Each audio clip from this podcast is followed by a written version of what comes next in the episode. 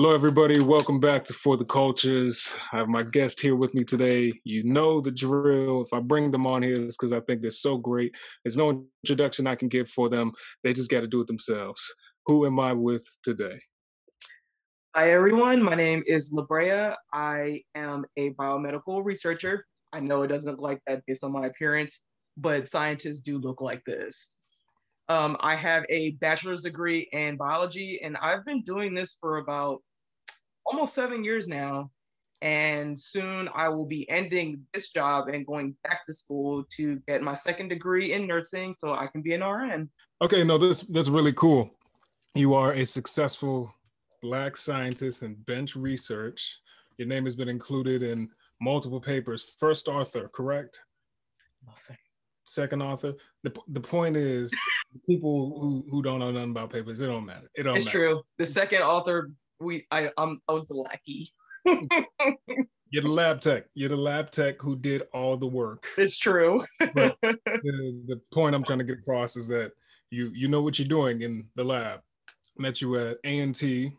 Mm-hmm. We were both in a research summer program called iGEM. And That's right. it was a bench research kind of introductory lane for biology students who wanted to get into biomedical research. It was a really cool opportunity, super cool mentor. Got to go to Canada and Texas to see some pretty dope like projects people were working on. I remember Berkeley, like this is back in 2013, so they probably like way past this. I don't know. They were engineering E. coli to like produce the pigmentation that are used for blue jeans dye, so that That's they could cool. oil-free essentially green blue jeans. And I was just like, oh yeah, we don't get the same level of funding, bro. We, we, we trying to make our bugs glow. we, we, we not these are not the same grants. not even close. Endowment. Geez. God changing the world and we're trying to paint things on petri dishes. Not the same. Still very important. We're trying to create a learning tool, but it's true. It's true. There's dimensions of difference. so yeah, no, that's where we met. Uh, both got pretty good introductory research into that. Both went down pathways, which involved us actually being at the bench and doing research. She's a successful seven-year track record, multiple papers. Like at the end of the day, she knows what she's doing very competent, and her boss loves her because like she just gets it done. What encouraged you to go from like the bench to nursing? Just curious. So actually, before I even got into lab work, I actually wanted to be a doctor at first. And so I thought, well, getting research experience might look good on my resume for when I want to apply to medical school. And then that just that just didn't happen. And by the time I became serious about actually going to medical school, I was just thinking, I don't want to be in school for four more years. I'm just going to be honest about it. And I knew that I still wanted to be in medicine so that I could be of help to people, particularly people that look like you and me. So I thought, well, the next best thing would be nursing. Actually, that is, in my opinion, more helpful because I'm getting hands on with patients and being by their side and really getting to know them and like having to treat them compared to if I was a doctor. So I think I made the right decision going this way. Yeah, no, I can definitely agree with that because uh, like you're at a place in which you'll be a nurse with very extensive research experience. Like doctors with extensive research experience is already in high demand mm-hmm. because doctors who don't understand statistics and papers are a problem. You like those who are like trying to prescribe pills, not not ideal whatsoever.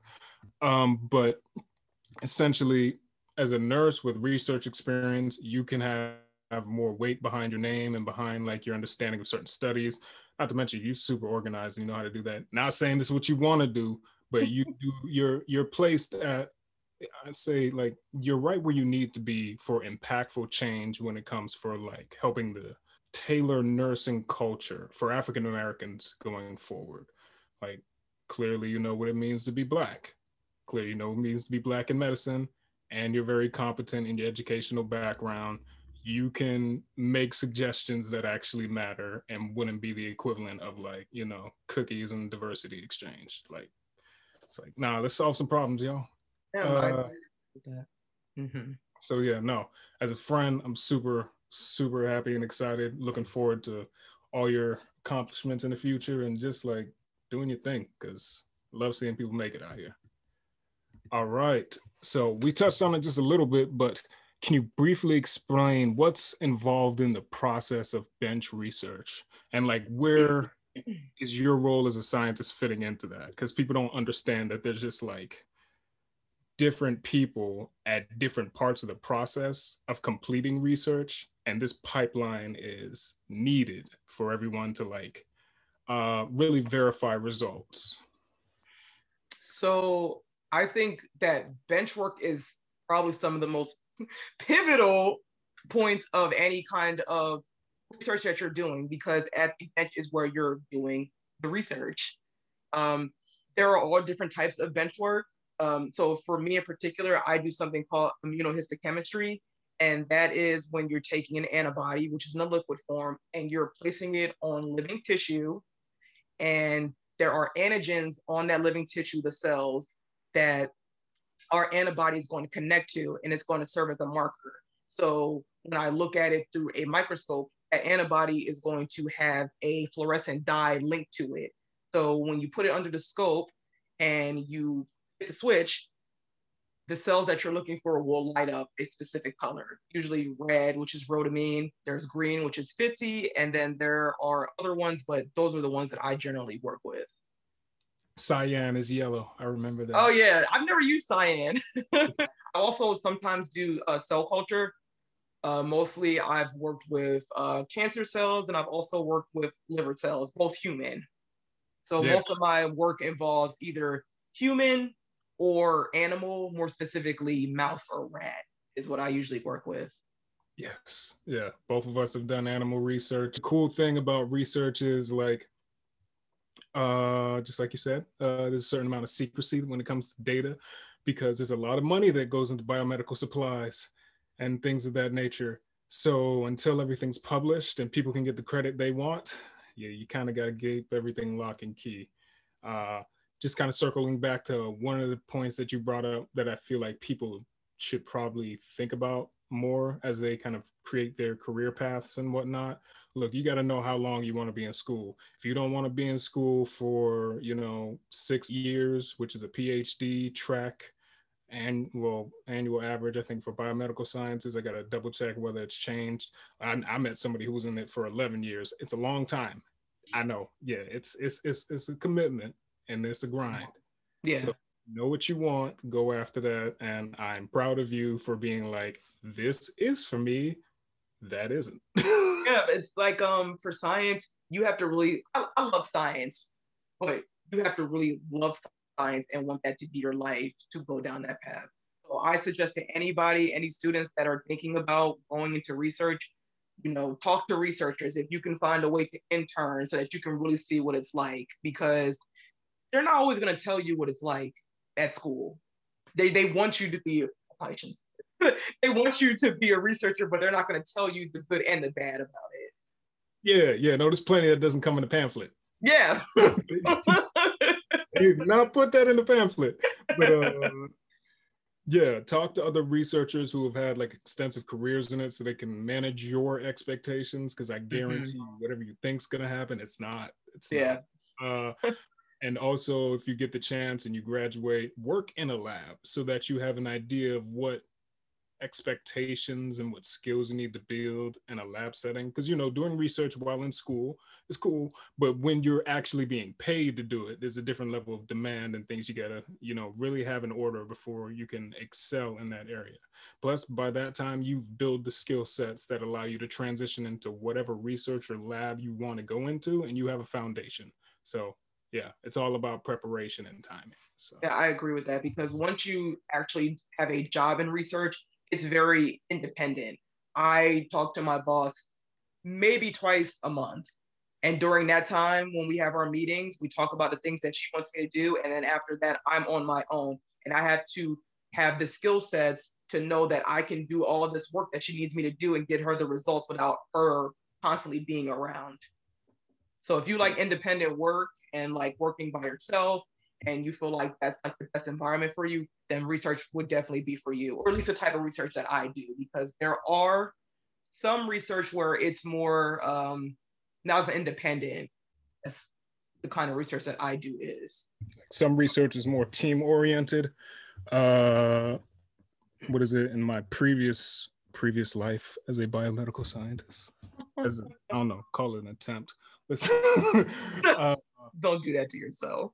uh, we had projects that required like multiple people being involved in a necropsy. For those of you who don't know what necropsies are, at the end of a large animal experiment or small, uh, we end up harvesting all the either cells or organs from that animal so that we know from what we were trying to study what was going on internally so that we can continue to you know, research and build upon that model.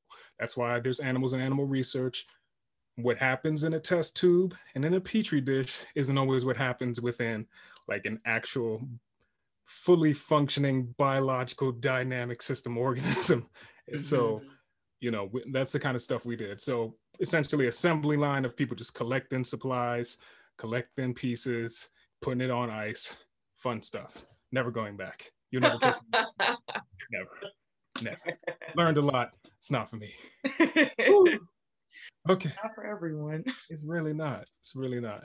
I'm so happy I'm not there because I remember growing up, I wanted to be like a BSL level four um, hmm. researcher. Mm. Yeah, no, you got to be able to hold your pee for hours because once you scrub in, like you There's can't no scrub out.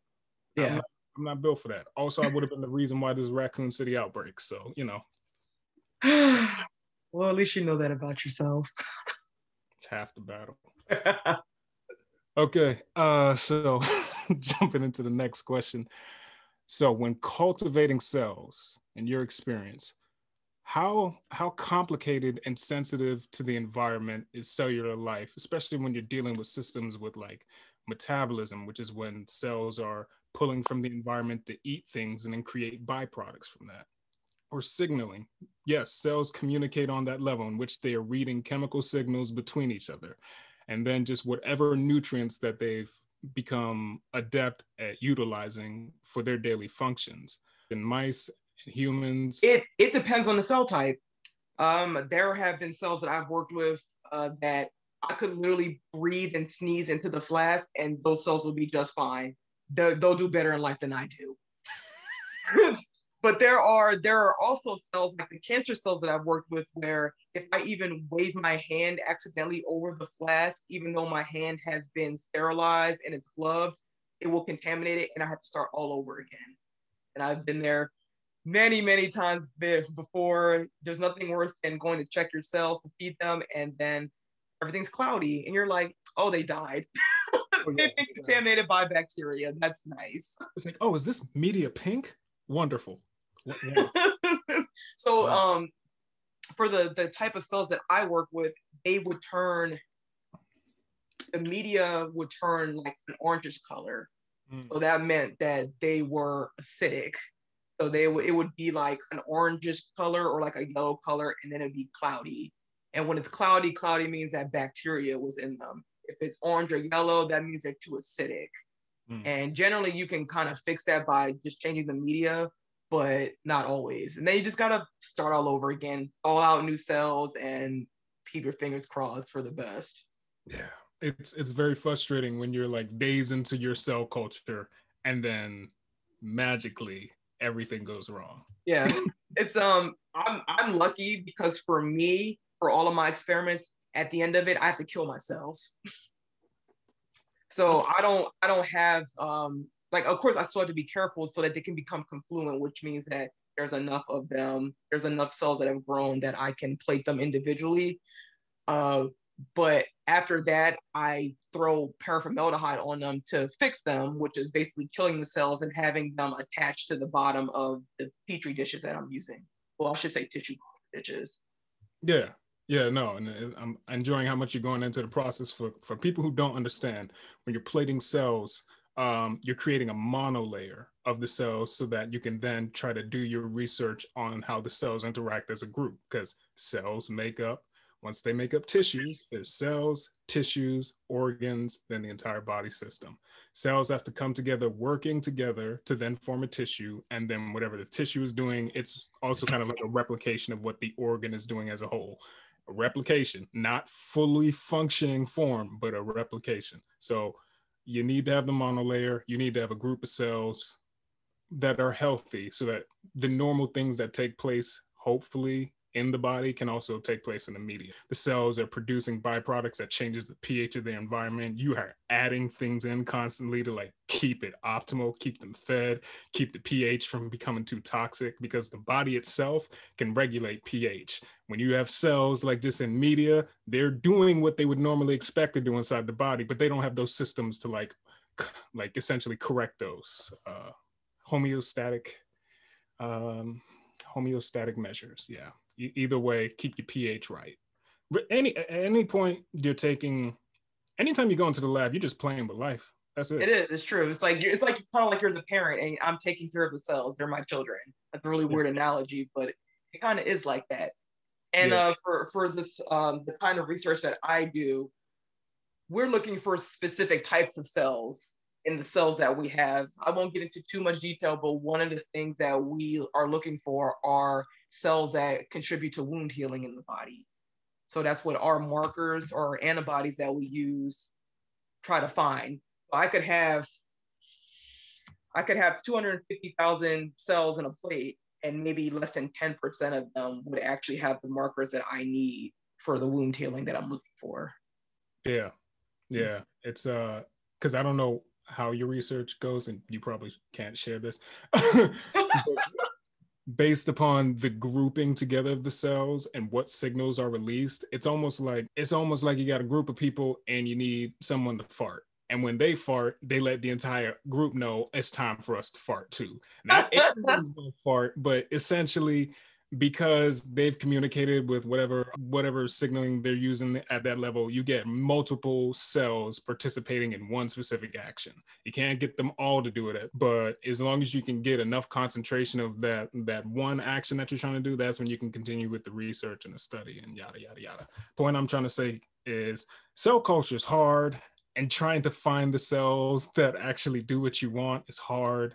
It's just a, uh, another reason why biological life, biological science just is is so complicated. It's not as easy to manipulate as people think. As cool as we'd like to think you about the breakthrough and create like the Wolverine, like gene healing type stuff, it's nah, nah, nah. Yeah, yeah. The amount of people that have jokingly said, "Oh, have you found a cure for cancer yet?" I'm just like, "No, I have not," because it doesn't work that way. it doesn't. it, it really doesn't. Like which cancer? Which? Yeah, which one? There's so many of them. They're not all the same. Yeah. They all work completely differently and require different methods of treatment.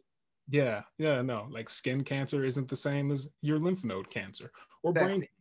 You look at the survival rates of different types of cancers, and you learn very quickly they're not all the same. It, it's sad, and but it, it's real. Prostate is not the same. Was it prostate? And yeah, prostate prostate's pretty bad. Prostate's not the same as melanoma. Mm-hmm. It's not. So, huh. okay, this is where because we just talked about the complexities of how cellular life works and just like how difficult it is to get things working and moving outside of the body. Once we actually get into humans and just trying to figure out what exactly is going on. And I don't say this in a sense as like scientists don't know what they're doing. It's not that they don't know what they're doing, it's that they are constantly trying to make sure what they observed is truly a repeatable process. So it has to be like verifiable in a sense that if I create these conditions consistently, this is what the outcome will be. So I can't make any claim I want without showing that data this is what the outcome should be. Other people can re- reproduce yeah. what I do in the lab. Like that, mm-hmm. take good notes. If you're in the lab, take good notes. Yes. So somebody picks up after you left, they're not screaming and cursing you out in their mind at every opportunity. Yeah. Um, but yeah, just jumping back into how complex really the process of how cellular life works. What would you say? Because we're seeing it right now with coronavirus. A lot of people are pretty much saying, I got the cure or I got the solution to your problem. What are some barriers of effectiveness for treatments to, you know, clearly a viral infection, flu-like symptoms, uh, everything that's kind of being related to when coronavirus enters your body.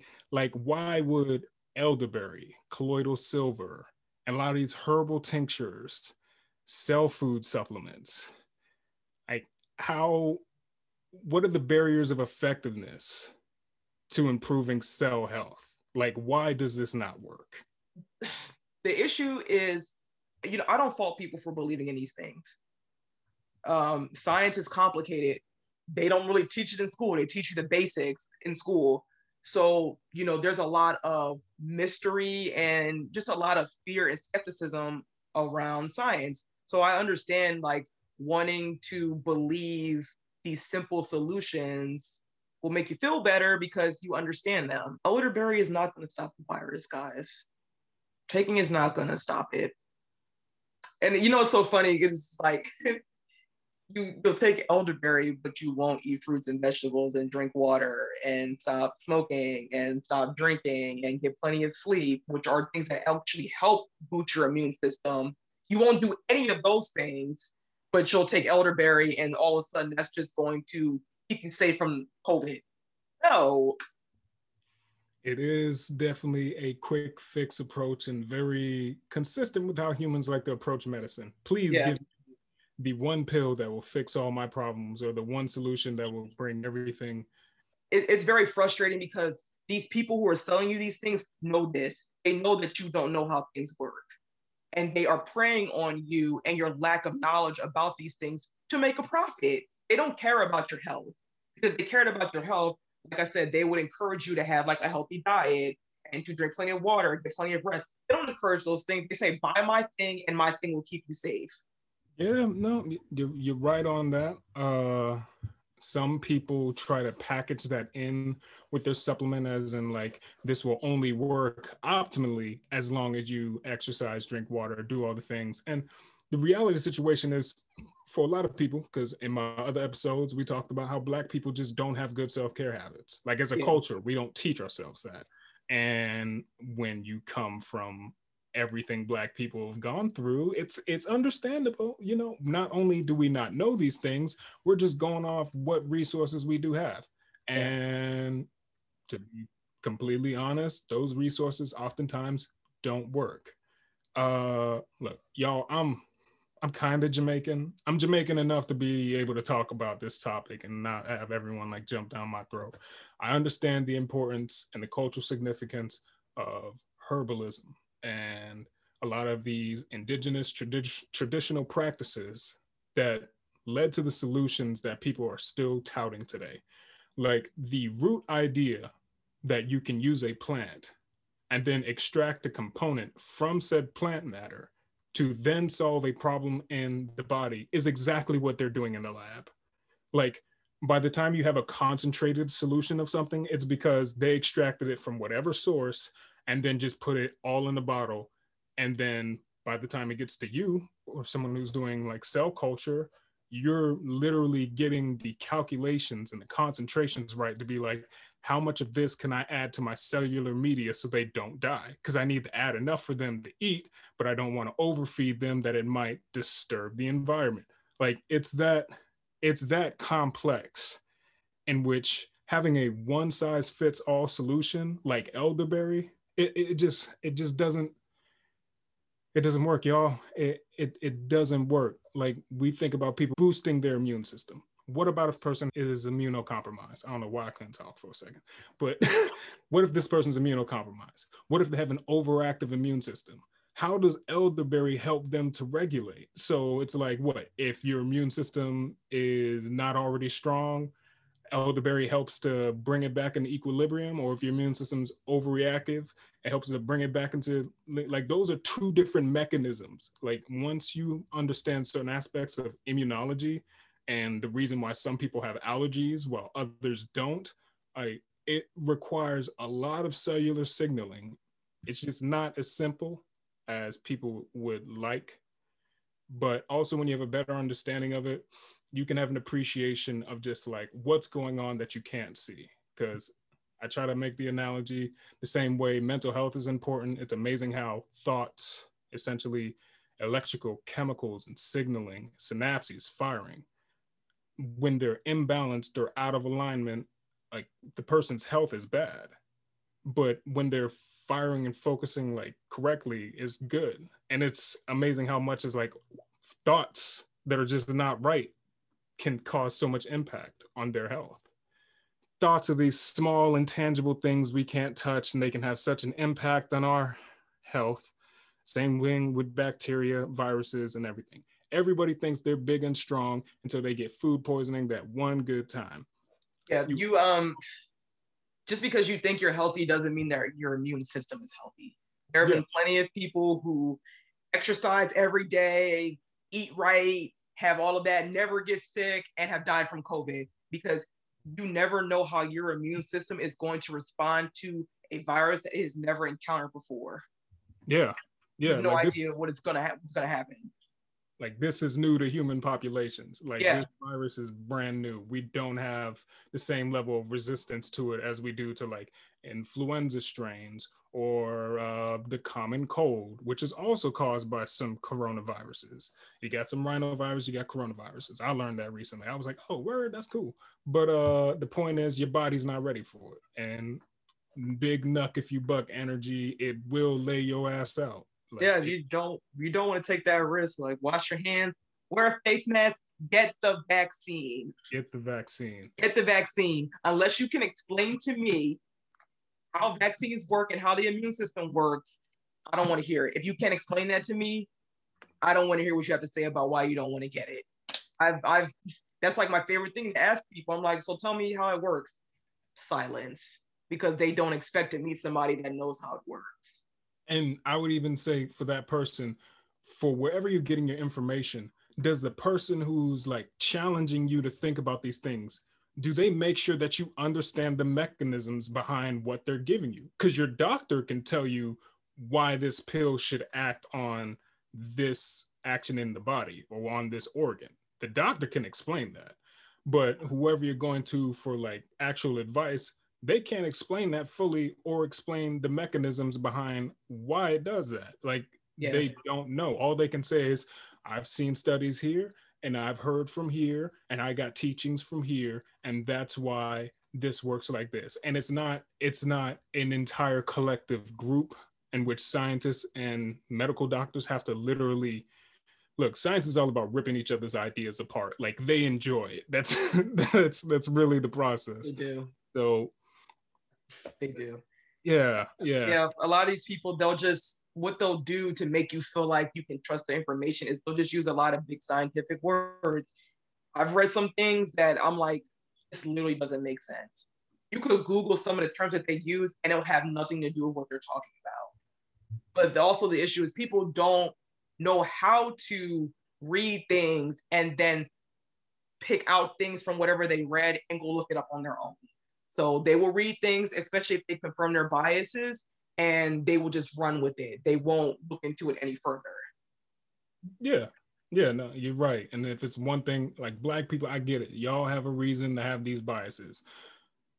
yeah, but no, no, trust me. Like, like look, I'm no, I'm no, no. It's not that. It's like, yes, like I, I know a lot about like the history of like what's happened between us and medicine. I know more than the average person does. And some will be making up stuff. I'm like, that didn't that didn't happen. It actually it was worse what happened. yeah, yeah. it was actually worse, but that's not what actually happened. yeah, no. It's Guys, they, they did they weren't injecting people with syphilis. They weren't injecting people with syphilis during the Tuskegee experiments. Those people had syphilis already, and they lied to them and said that they were going to treat them, and instead they watched them deteriorate and get worse and become sterile because they went to study how syphilis affected the body, even though they had to cure the whole entire time that's more terrifying than them yeah. injecting you with syphilis. Yeah, no, it, it is. It is.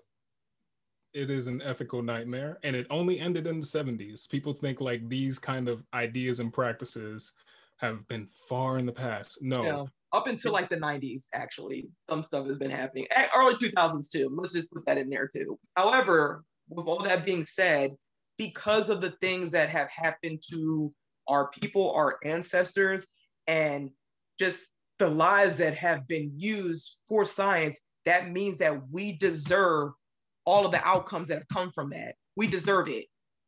Yeah, like I'm a huge proponent of Black people should be getting free healthcare. Well, getting back on topic with just specific lab research. Look, y'all, if it was easy as elderberry, colloidal silver, and these herbal tinctures, laboratories would be saving hella money because they don't have to pay for antibiotics. They don't have to pay for reagents to do their experiments. They can literally just buy the same products you're buying and then complete the experiments while making sure they eliminate for bacteria they don't want in their media, bacteria they don't want on their petri dishes, because that's what these products are supposed to do. They're supposed to be antiviral and antimicrobial and antibacterial, depending on what you're buying. That's the claim. But I guarantee you, if I went up to my PI and was like, look, I'm about to put in an order of 20 elderberry bottles, she just took away my ability to purchase lab supplies. Like that's it's funny though you talk about like the money that goes into research and it's just like getting funding to do your research is super super hard. You have to crank out grant after grant after grant. There is there really is no money in in research. Like people seem to think there is. People seem to think that oh you know they're just they're just trying to make money off of us. I'm like dude, do you know how long it takes us to get funding? Especially small labs. Small labs where like breakthroughs are coming through. Um, I just recently read that the um the woman that was doing research on the mRNA that was like used for the, the vaccines that we have for COVID now, four decades of research on that. Four yeah. decades. Yeah. This woman was making less than 60K. Four decades of her life went into this. Yeah. So another point is that these things don't happen right away. Yeah. There was there was a project that I was working on um where the woman I was working with she started that she started that project back when she was getting her doctorate degree.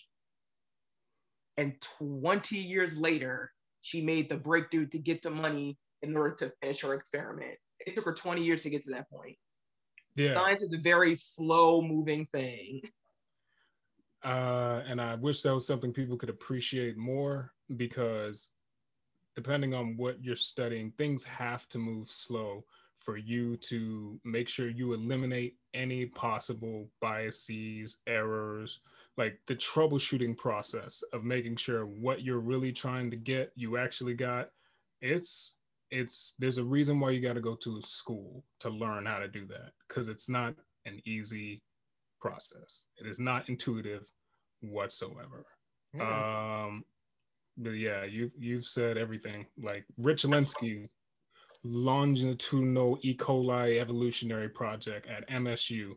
Dude's been doing that for well over 20 years, and it's one of like the pivotal experiments for his field but for him to have like 20 year level data, he had to wait and mm-hmm. complete his experiment every day mm-hmm. for 20 years. Yeah. That's not a small commitment. It's not. I've been but, doing the same experiments for the last seven years over and over and over again. Over and over and over again. Over. Like if it was as simple as adding herbs to figure it out people's lives would not essentially be swallowed up in the lab. It really wouldn't. It really wouldn't. If the wouldn't waste my time doing this. Yeah. Uh, but kind of just circling back to something you had said earlier about what people do to kind of manipulate people mm-hmm. with scientific language when they don't have an understanding. It's not only a manipulation of scientific language, it's also the manipulation of the cultural narrative behind whatever they're trying to sell to you. Because for a lot of people, hey, when you're receiving medicine over the counter, it's nothing more than, you know, Western science, Western society, the white man trying to give you his pills, yada, yada, yada. Because we just assume that this practice of science, which plenty of cultures have done, so many different cultures, somehow just came from this group of people and they're using it to poison us Right. And that's not the case at all. No, they're using it to save their lives. Yeah. like, like if white people want it, I want it. like no, like no, really, really, really. You think they're running the things that kill them? No, you got poor black people who won't even be able to get access to vaccines within their communities because rich, affluent, or whoever from whichever direction they literally came to their neighborhood and got the vaccine. Like they are not stopping to get access to this life-saving tool because they know what it's about. But for black people, you know these people sell you like these products herbal get more in touch with your traditional roots your biology is different because you're black or you need to just be doing whatever was associated with the motherland like it's a very it's a very uh, cultural centric narrative intentionally because when you have a people whose self-esteem is just trash for obvious reasons when we are sold things and we get told that the narrative is somehow this makes us not only feel better look better or has me identify more with what i consider to be uniquely myself that even the world the world may hate me for it this is what's great about me hey, it's a selling point for a reason. It, it, it, it really is. And it sucks. Those kind of people don't care about. You know, because you'd be giving it out for free. This is. Exactly. You would be giving it out for free. If and you really cared about us, you would give it out for free. You'd be giving it out for free. And yeah. you wouldn't be living in these mansions and shit, but you do. Yeah. I mean, they're giving this vaccine out for free. I, I ain't seen nobody hand me no sea moss for free. oh, they ain't going like that.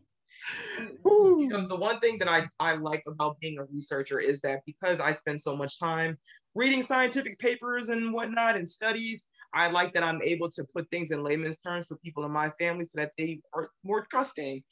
Everyone in my family is vaccinated now. And I like to think that I was a part of that because I sat down and I explained to them how things work. I said it in very simple terms that they will understand.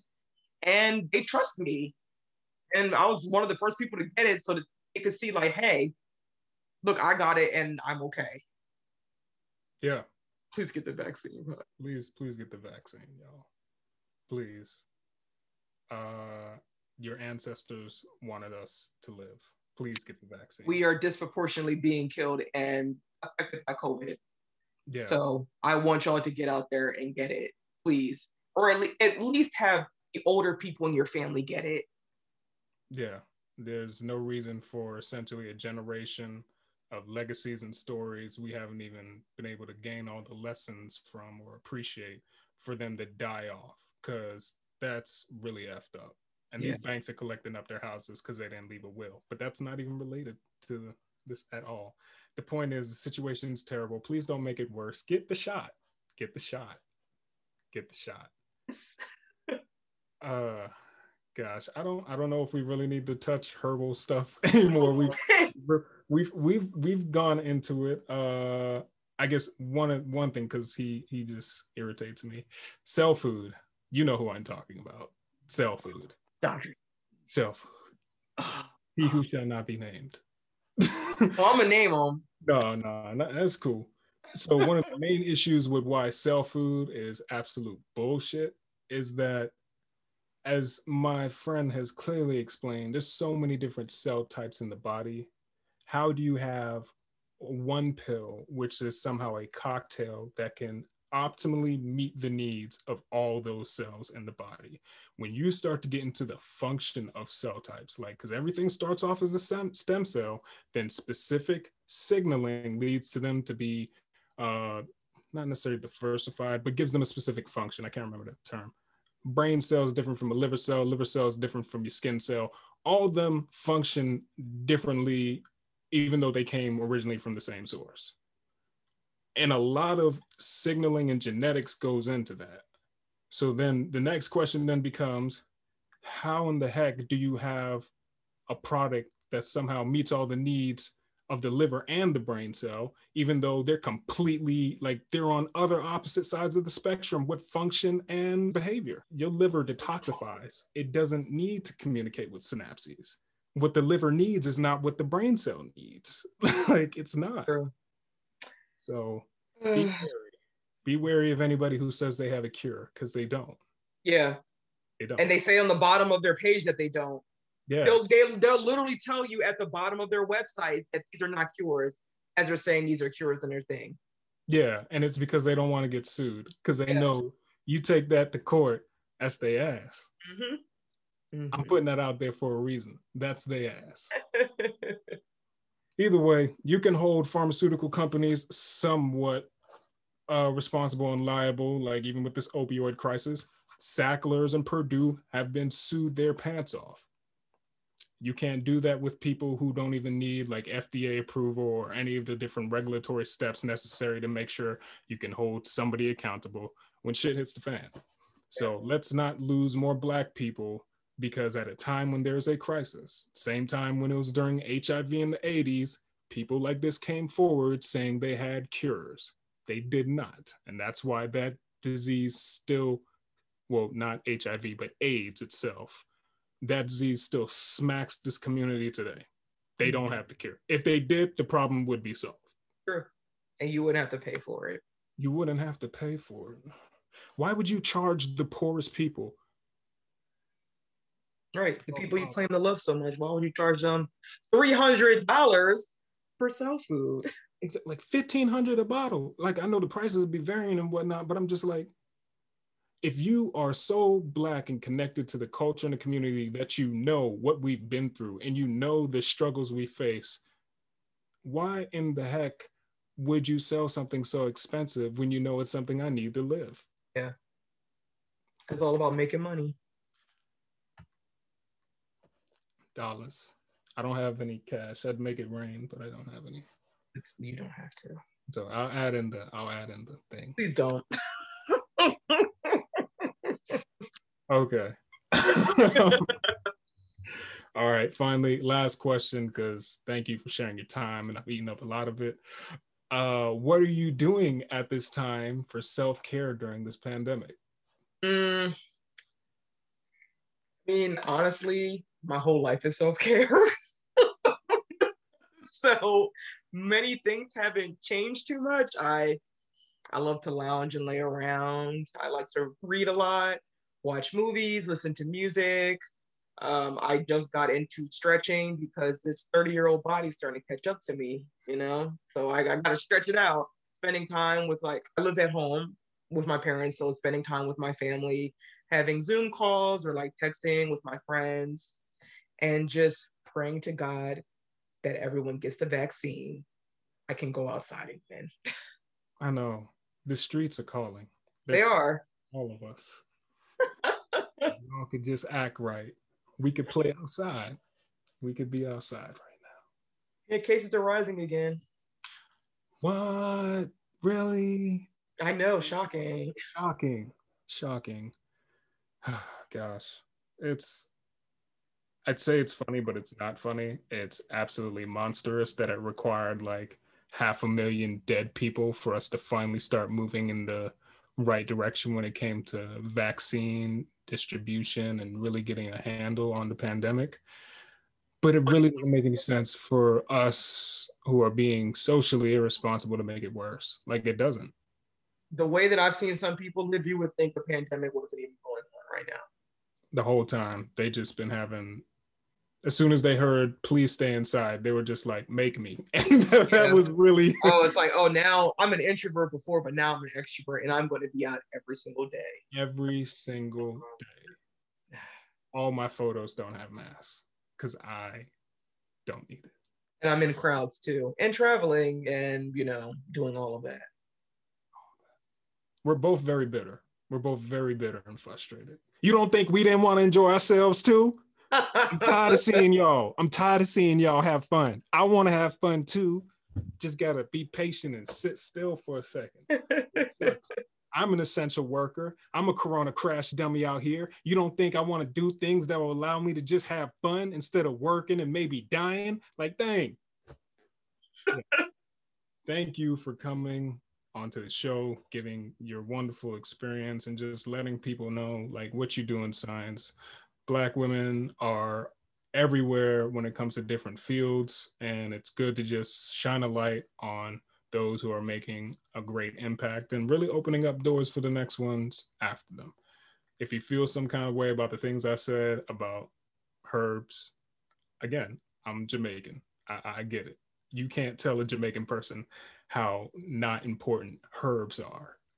so uh see what you did there. Yeah. With that being said, uh we still gotta do what keeps us alive. So that's what matters.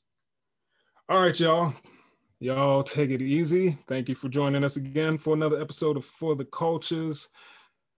Be easy out here and stay safe. Don't Stay get black. please get your shots.